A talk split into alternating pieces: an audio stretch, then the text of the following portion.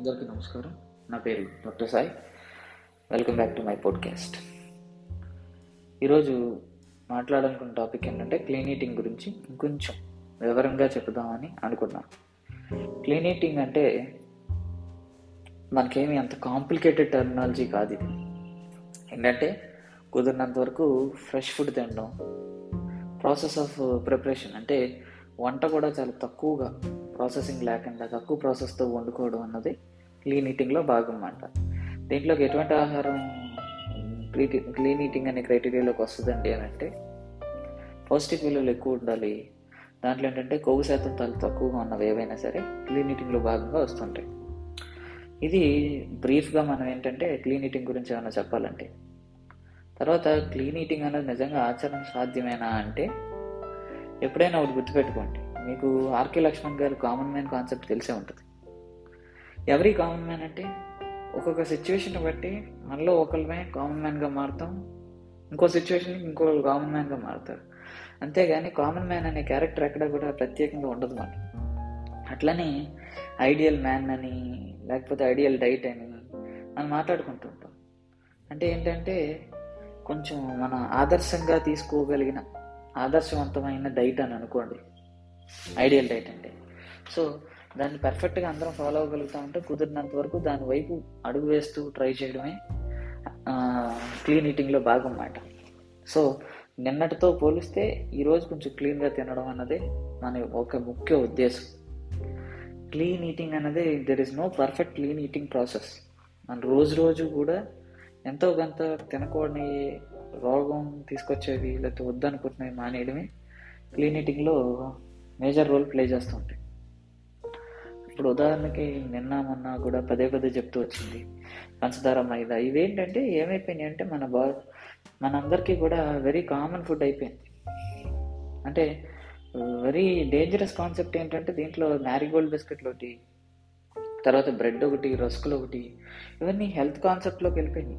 అంటే అవి ఎవరికైనా కొనిచ్చినా లేకపోతే గుడ్ డే బిస్కెట్లు కొనిచ్చినా అది కొంచెం న్యూట్రిషియస్ ఫుడ్ అనే ఫీలింగ్లో మనం వెళ్ళి వెళ్ళే పరిస్థితులు వచ్చేసినాయి.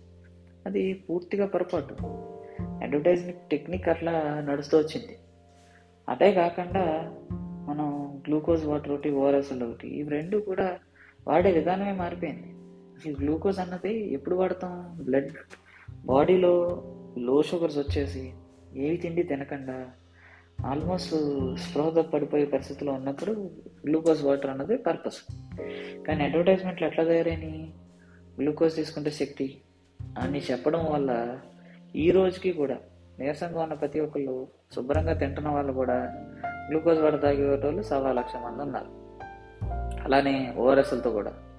ఇప్పుడు గమ్మత్తైన విషయం ఏంటంటే ఓఆర్ఎస్ఎల్ అన్నది ఫ్రూటీ ప్యాకెట్ లాగా మనకి ఫ్రిడ్జ్లో పెట్టుకోవడానికి ప్యాకెట్లు వస్తాయి.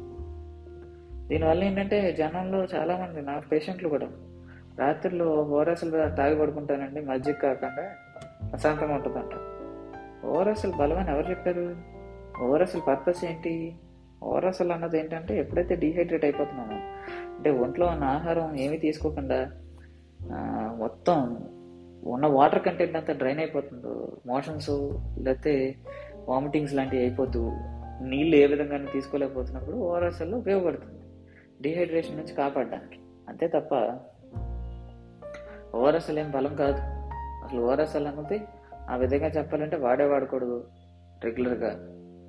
వాడేమనంటే అనారోగ్యాన్ని ఎంతో కొంత కొందేచుకున్నట్టే ఇది నాకు నేను చెప్పాలనుకున్న కాన్సెప్ట్ కూడా ఏంటంటే అలానే వెరీ మచ్ ఇంకొక కొంచెం ముందుకెళ్ళి చెప్పాలని అంటే మనం పాప్కార్న్ తింటుంటాం. పిల్లలకు పాప్కార్న్ కొనిస్తుంటాం పాప్కార్న్ అంటే చాలా ఇష్టం.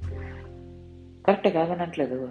ఎందుకు మనకి కాన్ అంటే బలమే కదా మంచిదే కదా అనే ఒక చిన్న ఫీలింగ్ కానీ గమ్మత్తైన డేంజరస్ విషయం ఏంటంటే హయ్యెస్ట్ ట్రాన్స్ ఫ్యాట్ ఉంటుంది పాప్కార్న్లో ట్రాన్స్ ఫ్యాట్ అంటే ఏంటి?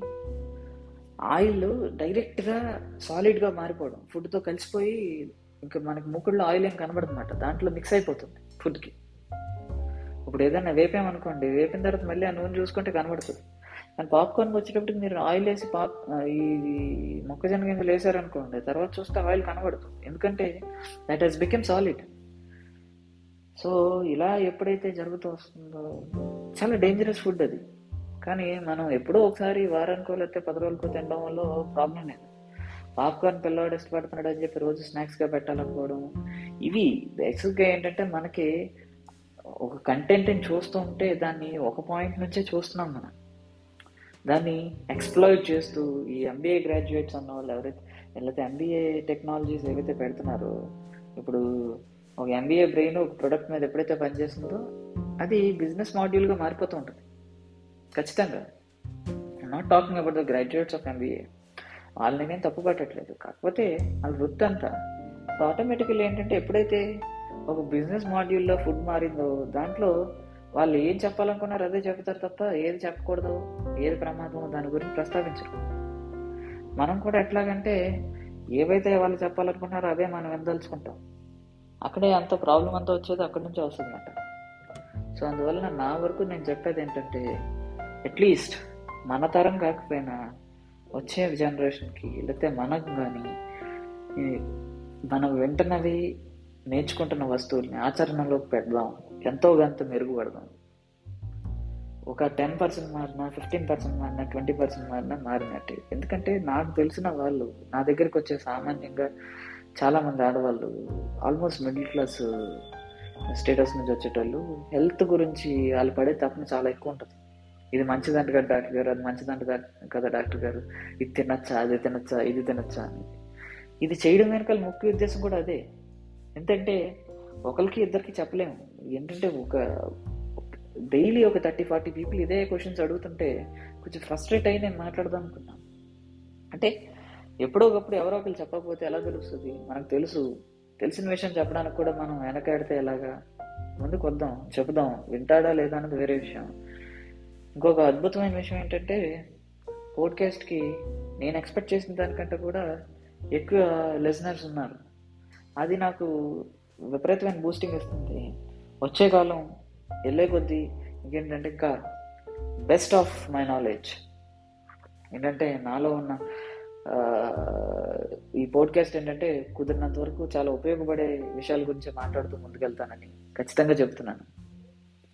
దీని గురించి టైం కేటాయిస్తాను. ఖచ్చితంగా నేను ఎవ్రీ వీక్లీ కనీసం రెండు పోడ్కాస్ట్లు అయినా సరే ఆ మాట్లాడిన పావు గంట అయినా లేదంటే పది నిమిషాలైనా ఐదు నిమిషాలైనా సరే ఫిల్డ్ అప్ విత్ ఇన్ఫర్మేషన్ ఖచ్చితంగా పూర్తిగా ఇన్ఫర్మేషన్తో ఫిల్ అయిన టాపిక్స్ మాత్రమే మాట్లాడతాను. ఇంతటితో ఈ పోడ్కాస్ట్ ముగిస్తున్నాను. సర్వే జన సుఖనోభవంతు. లోకా సంస్థ సుఖనోభవంతు. నమస్కారం.